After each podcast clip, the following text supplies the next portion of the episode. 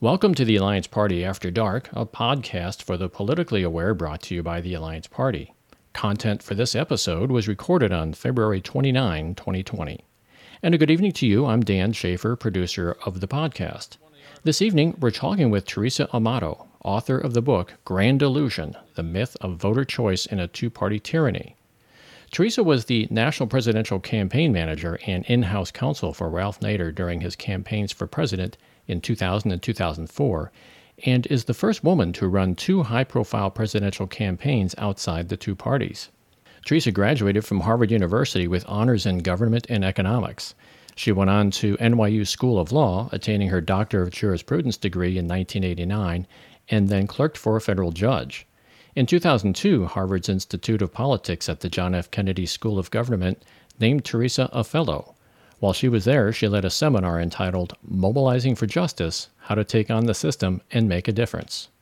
She is the founder and was the first executive director of the now 25 year old Citizen Advocacy Center, and she is currently a lawyer at a global law firm. In her book, Grand Illusion, Theresa describes in detail the barriers to entry to the electoral system for third party and independent candidates based on the arduous task of helping Ralph Nader run for president. This book is a real eye opener into the dirty and underhanded ways in which the duopoly, that is, the Democrats and Republicans, may defend their turf when encroached upon by anyone who dares to expand the political discourse beyond the major parties. The book provides deep insight into some fundamental flaws in our electoral system that makes it difficult for challengers outside of the two major parties to lessen the grip on power the major parties exercise in this country. Theresa emphasizes that the views she expresses are hers based on her experiences and not that of any entity or organization with which she may be affiliated. Theresa, welcome to the Alliance Party After Dark, and thank you for joining us this evening. Thank you, Dan, and thank you to your listeners. Okay, thank. Well, you know, I've um, I'm going to ask you a really huge open-ended question because I read your book and it, uh, frankly, was a real eye opener for me. And um, you, in the book, you identified uh, the, the very arduous task of, of positioning Ralph Nader for president, uh, an independent person for president. And I have to ask, uh, since this book you published it in 2009, um, have we moved forward at all? In other words, have we made things uh, better, a, more fair election system, or have we moved backwards? Or, uh, well, that's the open-ended question. Which way have we moved? Well, I, I'd like to say that we've uh, moved forward. Let me start by thanking the New Press, a, a publishing house in New York, for publishing the book.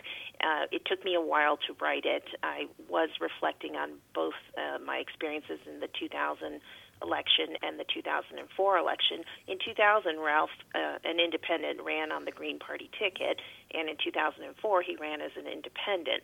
And so uh, the, we had a, an experience running both of those campaigns, both uh, primarily on the Green Party ticket, and then uh, as an independent having to get on the ballot um, in 50 states uh, as an independent. Though sometimes Ralph also accepted the nominations of other parties. Now, in terms of moving forward or moving backwards, um, uh, um, I think you mean it in an electoral sense, and um, I think that uh, we've moved forward in that people are much more aware of uh, the importance of elections, what can go wrong with them, and uh, how hotly contested they are. I also think because of social media that more and more people have the opportunity to weigh in directly on what they think about uh, the electoral process, um, both positively and negatively. And you have uh, far more platforms for uh, people to be able to express their opinion and have a voice in the political process. So, uh, societally, I think that's a good thing that uh, we have facilitated participation of people be it in the elections or, or in other kinds of commentary, but mm-hmm. um, in terms of the electoral process. Okay. Well, uh, you mentioned uh, social media there that, that has had a very large impact. And um, actually, it kind of uh, brings up another question I was going to ask. It's a little bit further down the line. I was going to ask you this question, but I might as well ask it now because you, you talk a lot about this uh, the fourth estate, the media.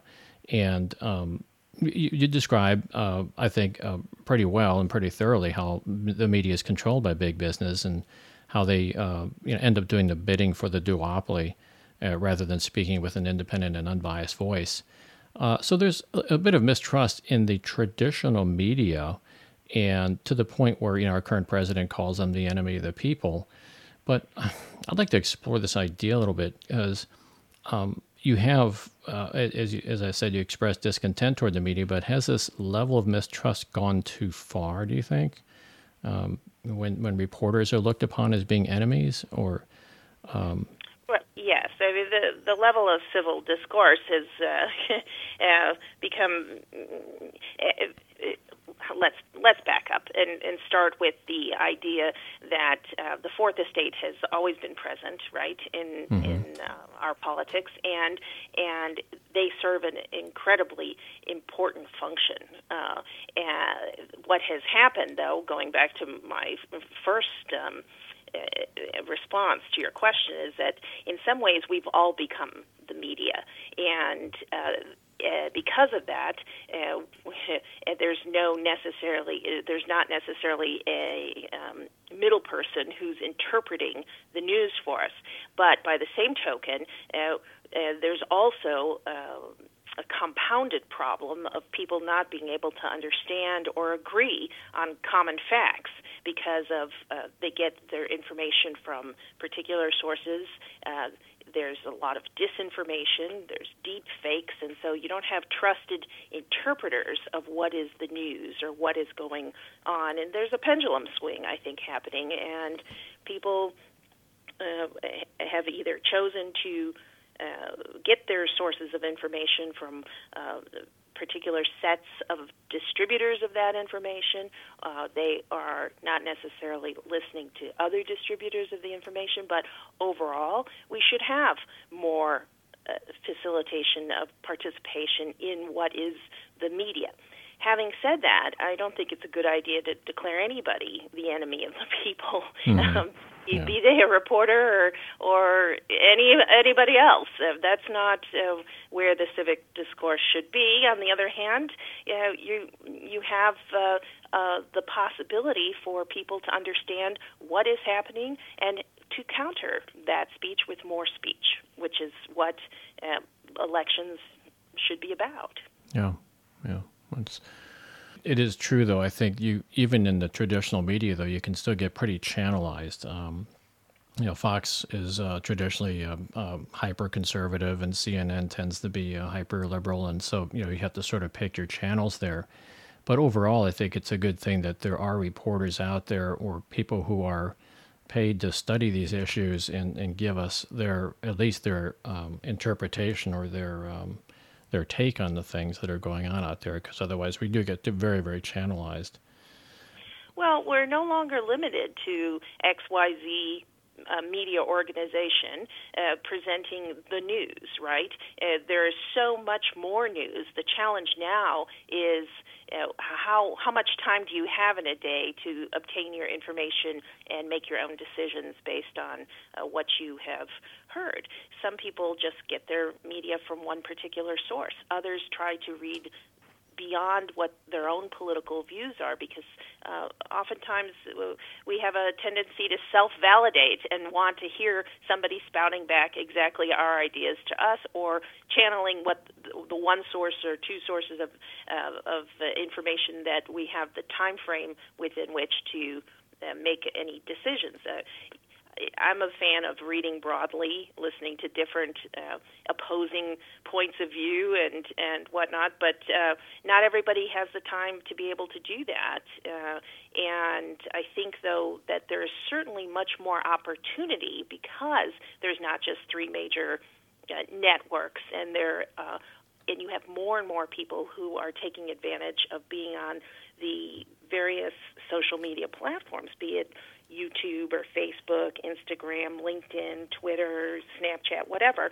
Uh, there are ways to communicate directly from people to people without necessarily going through one particular uh, paid for source. Mm-hmm.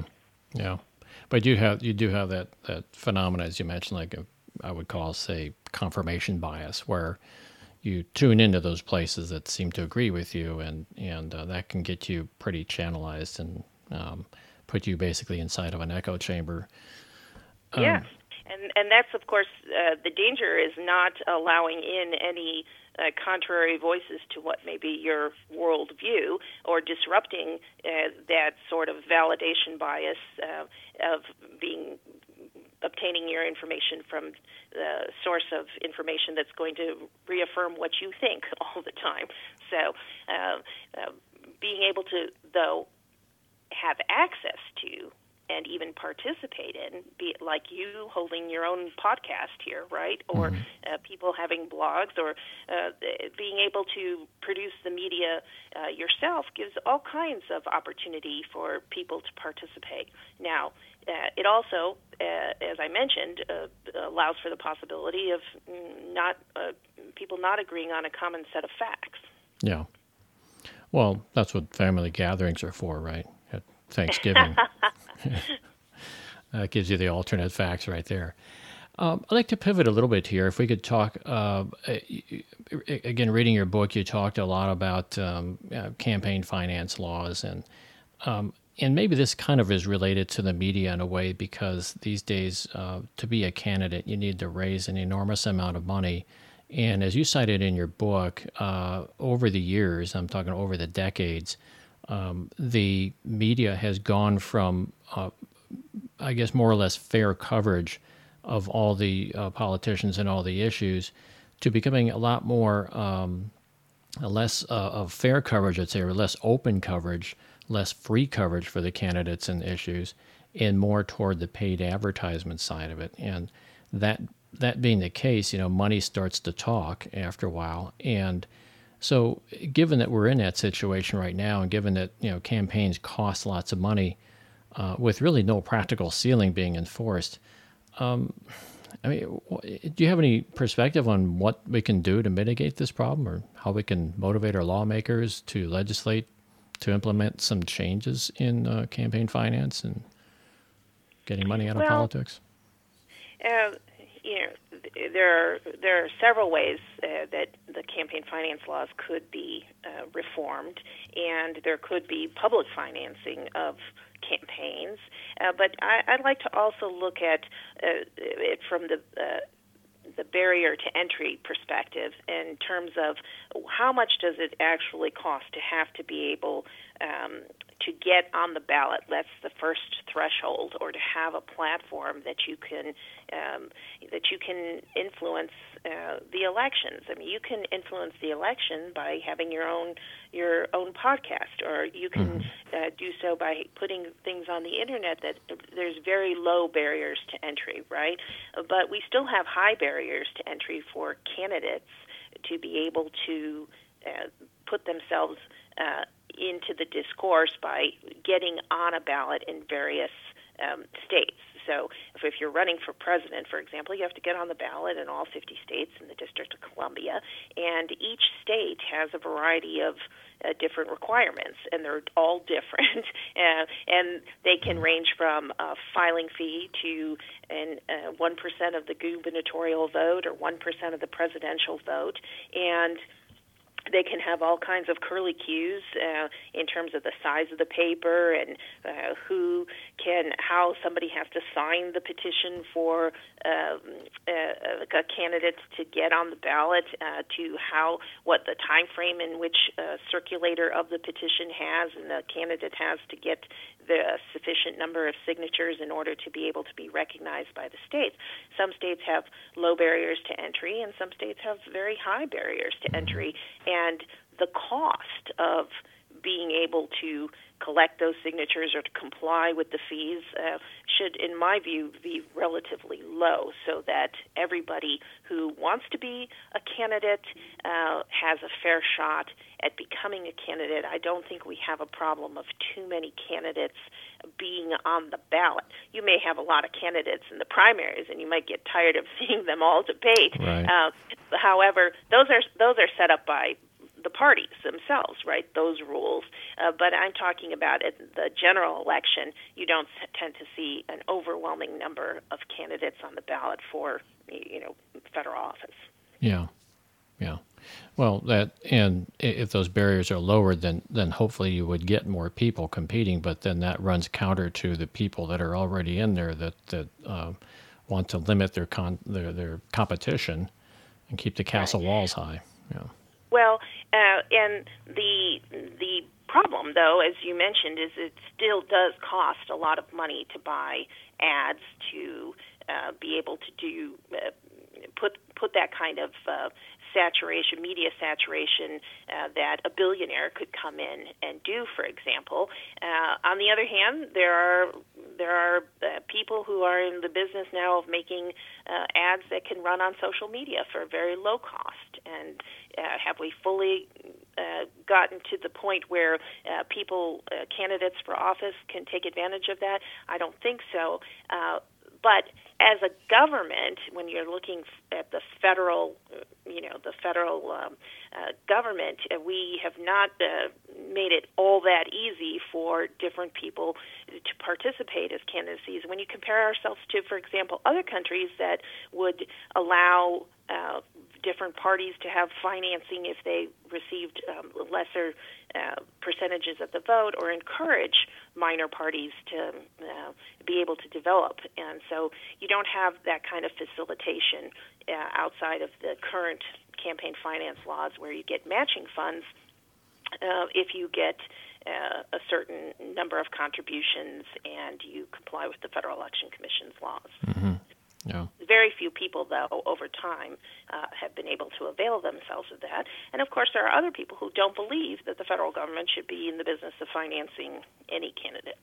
Yeah. Well, either the federal government finances it, or some government finances it, or um, or somebody finances private, it. private industry will finance. Exactly. Industry. Yeah. Right. And that, that so. becomes an issue, though.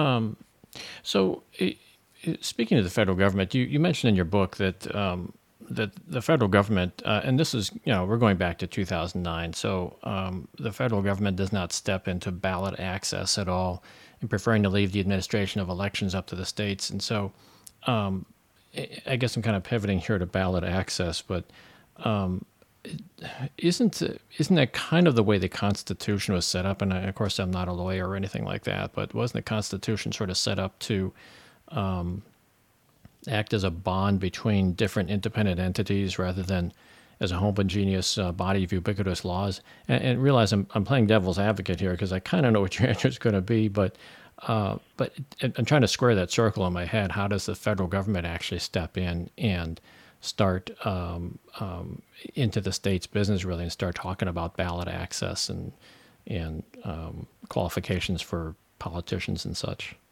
Sure. Well, the the Constitution left it, uh, by and large, uh, to the, to the states uh, to to run the elections. However, um, you've had for the for mo- much of our history until the beginning of the uh, the 20th century, uh, you, you didn't have the government even involved in printing ballots and distributing them. That was a reform in the early 20th century uh, because the parties originally uh, determined who was going to be on their ballot, and they printed the ballots. In order, uh, as a what was viewed at the time as a good government reform, uh, the government started stepping in and then started to uh, require various different um, preconditions for becoming a candidate eligible to be on the ballot. And so some have, you know, back in the early 1900s said, you have to collect this many signatures, or you have to do it by this amount of time, or you have to uh, uh, be affiliated with an entity that had um, collected so many uh, or had received a certain percentage of the vote in a prior election. Uh, many didn't even have any procedures for an independent candidate mm. uh, outside of already established parties. And so then they had to think about, well, uh, what will be the procedures for establishing a new party, or what would be the procedure for allowing for independence. And so over time, you have uh, what is typically the General Assembly in each of the states determining who can and cannot be on the ballot. And those general assemblies have been dominated for the most part by the two major parties, right? Mm-hmm. And so the two major parties uh, are not always in favor of allowing uh, for competition uh, against the two major parties because they tend to like predictability. Mm-hmm. And competition introduces an element of unpredictability, which then makes the campaign more uh, the campaigns more dicey. And so you don't have a lot of third parties and independents currently represented in the legislatures of the 50 states. And as a consequence, um, whoever is in charge of those legislatures can also help tip the vote and make it either easier or uh, tip the criteria, the vote for the criteria of how to get on the ballot, and make it easier for. Uh, for example, uh, what they view as the competition to the opposing party to be able to get on the ballot. So, for example, if you have a uh, Republican dominated legislature, they might say, well, we want um, people to be able to challenge the Democratic Party's uh, candidates more easily, and so we would like uh, minor parties um, that would siphon votes, quote unquote, from the Democratic mm-hmm. uh, Party, and vice versa. If you have a Democratic controlled Congress, they may want to make it easier for um, parties um, to either retain ballot access or to be able to develop ballot access by making it easier for uh, challengers to uh, the Republican uh, the the Republican Party. So mm-hmm. you can uh, you see that the the two parties uh, in the state legislatures can write the rules, keep the rules as, particular way or facilitate more competition. It's not necessarily in their interest, though, to facilitate competition if they like the way it's running for them now. Yeah. I think you wrote in your book, and it, it, maybe it was in your book. I've read so many things lately, but about Ross Perot, kind of. Um, uh, I think it was your book where you talked about. Uh, I think the Bush campaign wanted Ross Perot to be in the debates because their calculation at the time was that that uh, this third party would siphon votes off the Democrats and therefore, um, you know, provide more votes for the Republicans. So, in that case, there you have a situation where, yeah, um, one of the established parties really did want a third party in there, but was using more as a chess piece, not really as a as some sort of virtuous thought about having, you know, let's have more parties involved in the uh, political right. system. yeah. um, right. It, it, it, the motivation is not necessarily because everybody believes in, you know, let a thousand flowers bloom, uh, and and everybody should be able to have a voice. That's not necessarily the motivation. It's being gamed, obviously, for uh, to a political um, benefit or detriment. And um, what you had uh, with Ross Perot, and, and, let's talk a little bit about the Commission on Presidential Debates because mm-hmm. I think that's a, um, a good example. Ross Perot was the only, has been the only third party or independent uh, candidate since the um, since uh, the Commission on Presidential Debates has been able to control uh, the presidential debates since 1988. And so you've had all these elections where uh, uh, no minor party or independent candidate has been able to participate because the commission, which is a nonpartisan organization here in Washington D.C., where uh, determines the criteria for who gets to be on that debate stage, and of course, having that kind of exposure to the American public exactly when uh, most Americans start to pay attention to the debates uh, around a la- uh, or the presidential election around mm-hmm. Labor Day, for example. Um, it, it can never really be replaced in the same way, um, either by going around to every state and giving talks, or unless you have your own channel and you right. and you are able to get tens of millions of people to watch you. Uh, uh, uh, but most people tune, tune in to the presidential debates. I want to say a couple of things. There's an excellent book written by George Farah on this called "No Debate: in the History of the Presidential Debates," because a lot of people are confused and think that well maybe the League of Women Voters still runs it as they used to, uh, but that's not the case. And so this is an organization that was birthed in uh, uh, with two leaders from the Democratic Party and the Republican Party originally uh, led the commission and. Uh, they set up the rules to, benefit the Democratic and Republican candidates and has set the criteria at a point where you've had no one outside of the two parties who've been able to uh, break in since Ross Perot. Mm-hmm. That's true. And um, Yeah, this this committee uh, commission on presidential debates um, that's um, you wrote pretty extensively about that in your book as well. It was it was pretty interesting how they not only uh, excluded any third parties, but um, in in your personal experience watching um, um, Ralph Nader try to get into one of these debates just as a spectator um, was not even allowed on the premises. It was they were they were enforcing their their anti third party rule so uh, um, so much at that point that they didn't want anybody even in the audience that was a third party. That was interesting to me. Yes, uh, and uh, of course uh, the the campaign uh, then went to court over that. Um, and there's a there's a clip of it in a in a, by a, a, a documentary about Ralph's uh, career called an, an unreasonable man, and uh, you can see how. Uh, uh, you know, he he wanted to do. Um, he had been an invited guest of a media program and had a ticket to a third uh, a, a rather a, a, a viewing room that was not the actual auditorium of the debates, but mm-hmm they weren't going to even let him there uh, onto the campus um, at that particular debate. And so, uh, you know, it, it shows the lengths to which uh, the commission was quite opposed to. Um, or its representatives, um, uh, quite opposed to having uh, third parties uh, on the premises or in mm-hmm. Uh, in any way being able to participate. Right. But of course, the, the campaigns, um, people I, I think learned about that, and um, and I, I don't think though that you know that's had any impact on their criteria mm-hmm. in terms of allowing people in, even though the majority of the people at the time wanted both uh, Pat Buchanan and Ralph Nader in the 2000 um, debates. Yeah. And I noticed that you used the word nonpartisan when you talked about the Commission on Presidential Debates.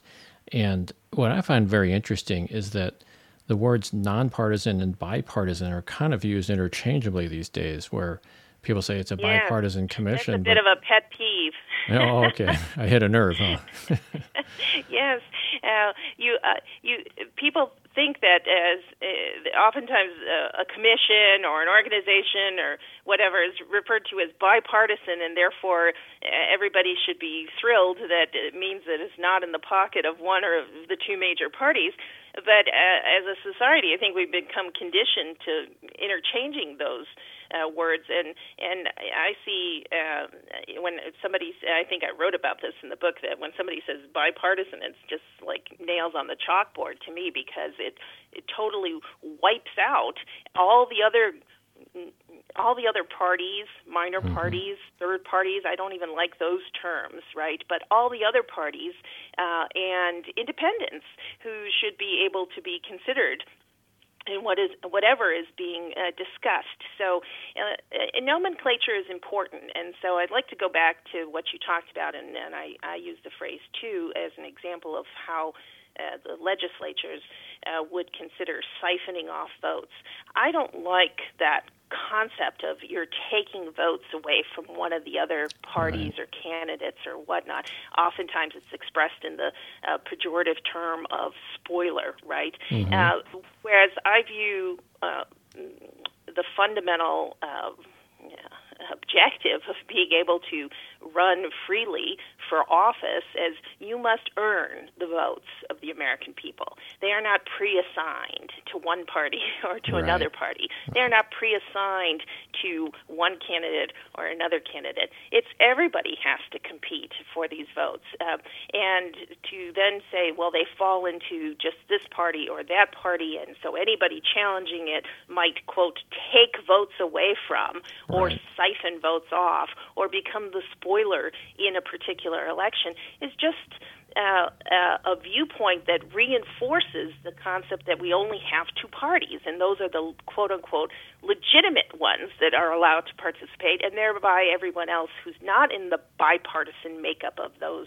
Uh, elections is therefore somehow a fringe or uh, an, or not a legitimate contender uh, within the particular race. And that, I think, gets reinforced when people use the term bipartisan as opposed to nonpartisan or transpartisan or other kinds of um, uh, verbiage that uh, that indicates that hey, we're not a country of two parties. The word party is not in the Constitution, and uh, though we quit, and, and certainly when the Federalist Papers were written and whatnot, people did not imagine we would be just be two parties, and tried to avoid that. Though it quickly uh, delved, um, it, it quickly became it, yeah. that.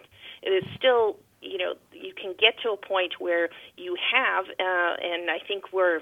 Um, uh, we're seeing it, uh, especially with we haven't even talked about gerrymandered districts, or um, where you have people, uh, even of the two parties, not challenging uh, another party because they think of elections as foregone conclusions. And so, if we're going to view elections as foregone conclusions, why would you have them? Uh, we need to make the rules fair for participation, and and I think a competitive uh, democracy or democratic republic, as I like, you know, uh, most people use uh, mm-hmm. that term. And uh, that's why I like certain organizations. I serve on the board of the Center for Competitive Democracy at competitivedemocracy.org. I like Fair Vote. Uh, I like Represent Us and No Labels and others who are trying to expand the dialogue, right? And you mm-hmm. had asked me at one point about um, uh, is it are we doing are we doing a service by expanding that dialogue? I think so, um, yeah. and and I'm not endorsing any particular organization, but uh, I I do think that having more people understand how the rules of elections work and being able to work for not just one particular uh, party uh, and allow more people to participate is a good thing. Yeah. Yeah. It, uh, I, I, know. I, I, believe Fair Vote was around um, back when you wrote this book, but there's other, um, yeah, there's other places you mentioned like Represent.us, or there's this thing called the Unrig Summit. Um, are these are these getting any sort of traction uh, these days? Um, are you are you seeing it making a difference? I do, and I and yes, uh, I'm glad you mentioned Fair Vote. I, I uh, the executive director Rob Richie I've known for uh, a long time, and they have put out a lot of information, uh, and uh, I admire that they continue to uh, look for ways to improve. Um, uh, our electoral process. And one of the things that Fair Vote has been a strong advocate of is ranked choice voting, mm-hmm. which allows for um, which allows uh, for people to vote for candidates without worrying that by voting for a candidate as opposed to what they might consider um, the their least worst candidate, mm-hmm. that they would be able to have the votes counted and that the majority winner, the person who wins 50% plus, would win the election and I encourage people to go to fairvote.org and to learn about ranked choice voting. But I do think that that concept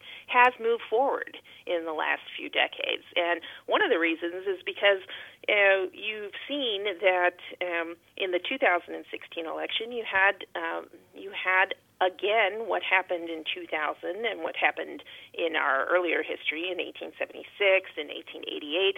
You had the winner of the popular vote not uh, become the uh, winner of the White House or the right. the, the president, right? Mm-hmm. Um, the presidency. So uh, more people you know, in this in these last two decades, we've had two elections like this, and I think people have become much more aware of how the electoral college works. Although we still have a long way to go before people understand that they're voting for electors who then vote, and it's not a direct vote uh, for the presidency. But I also I think you have uh, people looking into.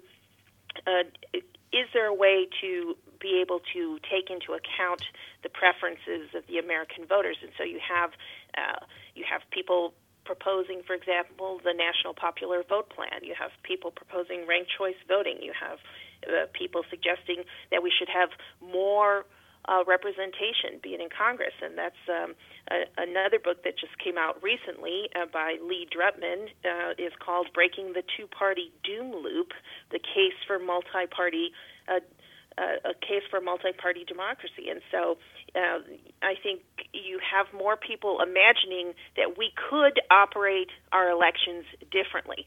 Certainly, people are saying, "Wow!" After looking at 2000 in Florida, which was eye-opening for many, uh, that uh, it's important how we register people to vote. It's important what we count as a vote. It's important uh, how the the voting rolls are maintained or purged uh, uh, correctly or incorrectly. Mm-hmm. Uh, it's important that people get the correct information and don't have information that is um, telling them that the vote is on another day. It's important. Maybe we should be talking about why we're still holding elections on Tuesdays.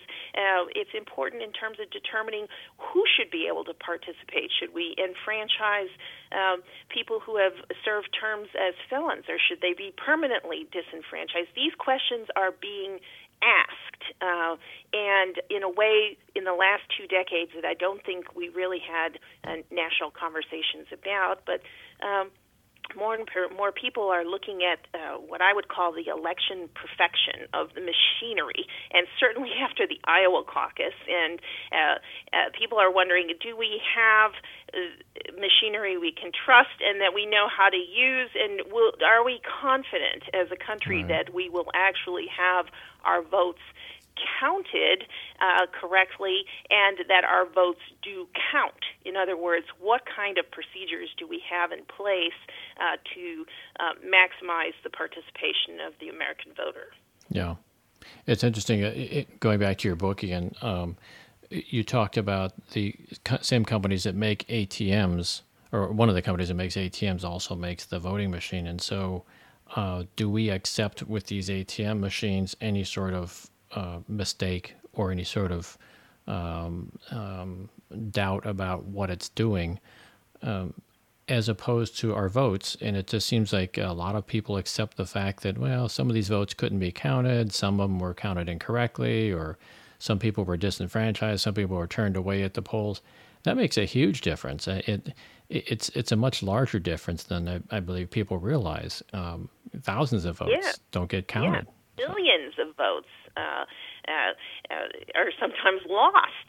And mm-hmm. and so, uh, w- well, one of the things that was uh, um, there was an attempt to fix with the Help America Vote Act, which uh, name in and of itself should uh, signal alarm bells uh, mm-hmm. or trigger alarm bells in terms of how far we have to go uh, is that um, you know we have to have uh, provisional ballots so that uh, people who are not necessarily uh, correctly uh, registered or improperly uh, st- struck from the the voter rolls are able to be able to uh, you know cast a ballot and then the discussion can you know the the, the proper determination can be made uh, beyond that point right there standing in in the election line right, right. so there's there's um, uh, the importance of being able to have proper tracking, but not also turn away people from the polls without having had the opportunity uh, to vote.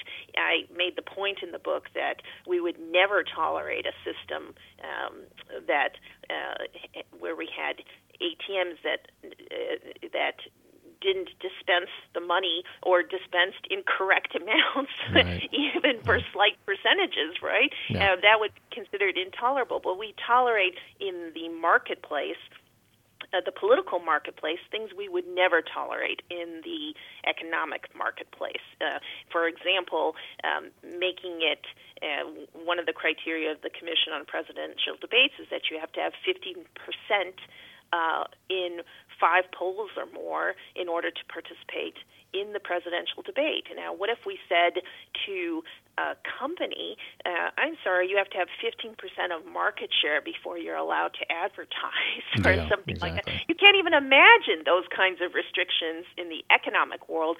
So we tolerate restrictions in the political world that we would never tolerate in the economic world. Yeah. Uh, including def- uh, defective machinery, defective processes for who is able to cast a vote, and defective processes for counting them. Yeah.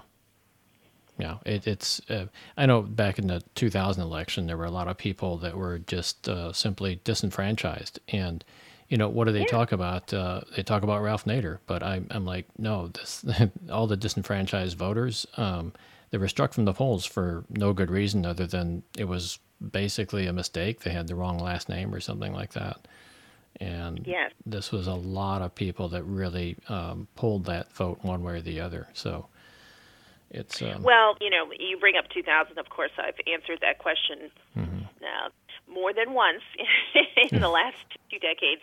Uh, but uh, as I point out in the book, is that everybody who, who was on the ballot for president in Florida in 2000 received more than the 537 votes that were ultimately com- um, determined to be the difference between. Right. Uh, George Bush and Al Gore, and uh, so you uh, they just uh, the the meme just became that Ralph somehow had Nader had um, uh, been the cause of whether one or the other presidential uh, candidate for the major parties uh, was the victor in a complete vacuum without considering all the other factors that go into who becomes uh, president of the United States. And in that particular election, it was not just the the voting uh, rolls. It was also, uh, as it is in any election, the position of the candidates, who turns out to vote from the from the parties, uh, mm-hmm. whether you're mobilized your base. Uh, and in that particular election, you had a situation where you had the Supreme Court intervene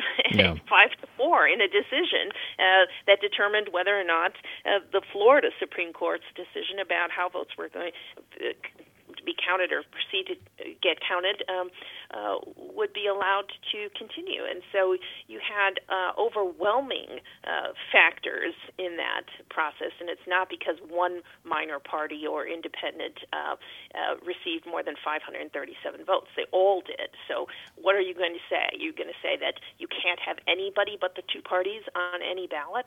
Right. I'm sorry, that's not how the United States works. Well, that uh, I, you know, they got to look for someone else to blame other than the system that they've built, right? So they they will they will point to someone like Ralph Nader who um, who just fair it wasn't fair at all to uh, to pin any sort of blame on him, but that's um, that became a, a, convenient way to uh, for the Republicans and the Democrats to explain this away so they could maintain their duopoly. Um, well, it, we kind of probably need to wrap this up pretty soon, but I just sort of want to uh, ask you. Uh, I mean, I could talk to you for hours, but uh, that's um, we're really up against the time here. I, was going to ask you. Your listeners might not be as patient.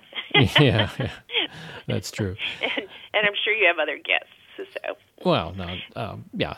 Um, just uh, before we go, though, I really want to want to ask you a, a final question here. Um, what actions can our listeners take today that will make a difference in our effort to reclaim a true democracy from the current crop of, well, I'll call them American oligarchs, but but really maybe that might be a bit too harsh. But what can we do to reclaim our democracy at this point? Well, my uh, favorite proposition to this, uh, and in terms of uh, having a, a, functioning democratic republic, is that we all have to wake up and look in the mirror. Uh, what are we each doing uh, to participate or to facilitate the participation of people in power?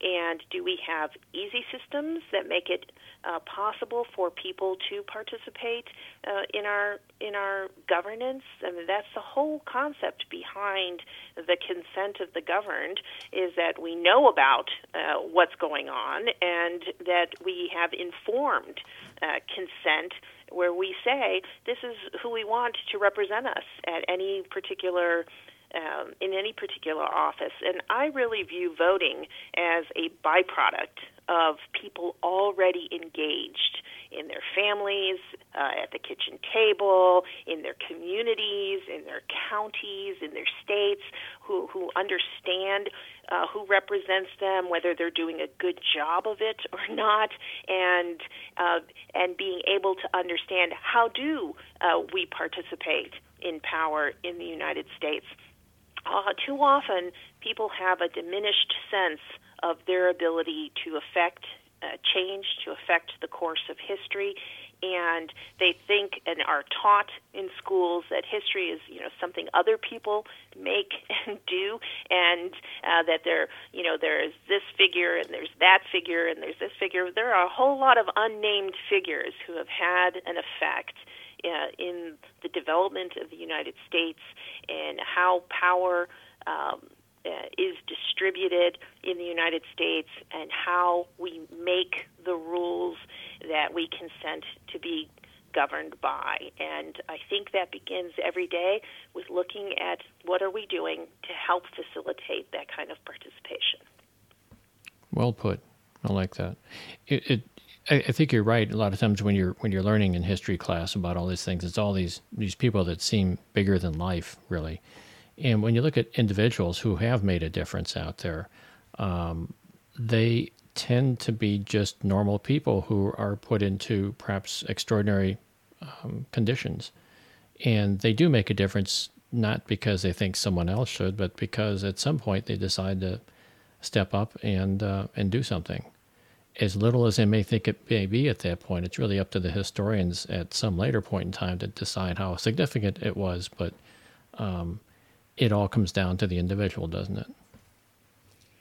Individuals, individuals in groups, individuals uh, who uh, who you know are uh, looking to find a way to help enfranchise uh, the U.S. Uh, voter and people to participate in power, and uh, and that's and, that, and I wouldn't even limit it to the United States, right? Um, there are people, uh, there are a lot of cross-border efforts that are happening in order to enfranchise uh, participation in power. Right, very good. We've been talking with Theresa Amato, author of the book Grand Illusion The Myth of Voter Choice in a Two Party Tyranny. Theresa was the national presidential campaign manager and in house counsel for Ralph Nader during his campaigns in 2000 and 2004. Theresa, I want to thank you for stopping by this evening and chatting with us. Thank you very much, Dan. It's been my pleasure. Thank you for tuning in to the Alliance Party After Dark podcast. Please consider subscribing to this podcast so that you don't miss any episodes. Each week, we'll bring you interesting topics from the Alliance Party. You may subscribe on iTunes, Google, or Spotify. All content for this podcast is copyright the Alliance Party. Views expressed in this podcast do not necessarily reflect those of the Alliance Party. This podcast is a production of the Alliance Party, a decades long movement of fiscally conservative, moderate, accountable, and reasoned independents, former Democrats, former Republicans, and alienated voters who demand that our elected officials work in the spirit of nonpartisanship for all constituents and provide a better future for our country. This podcast was made possible by your donations to the Alliance Party. If you'd like to join the Alliance Party, visit our website at theallianceparty.com. Drop in, see what we're all about, and get involved. Volunteer your time, make a donation, submit an article or blog, or run for office. We'd love to hear from you. I'm Dan Schaefer, producer of the Alliance Party After Dark, and on behalf of everyone at the Alliance Party, have a wonderful evening, a great week ahead, and we hope you drop in for our next show. Be safe and be aware.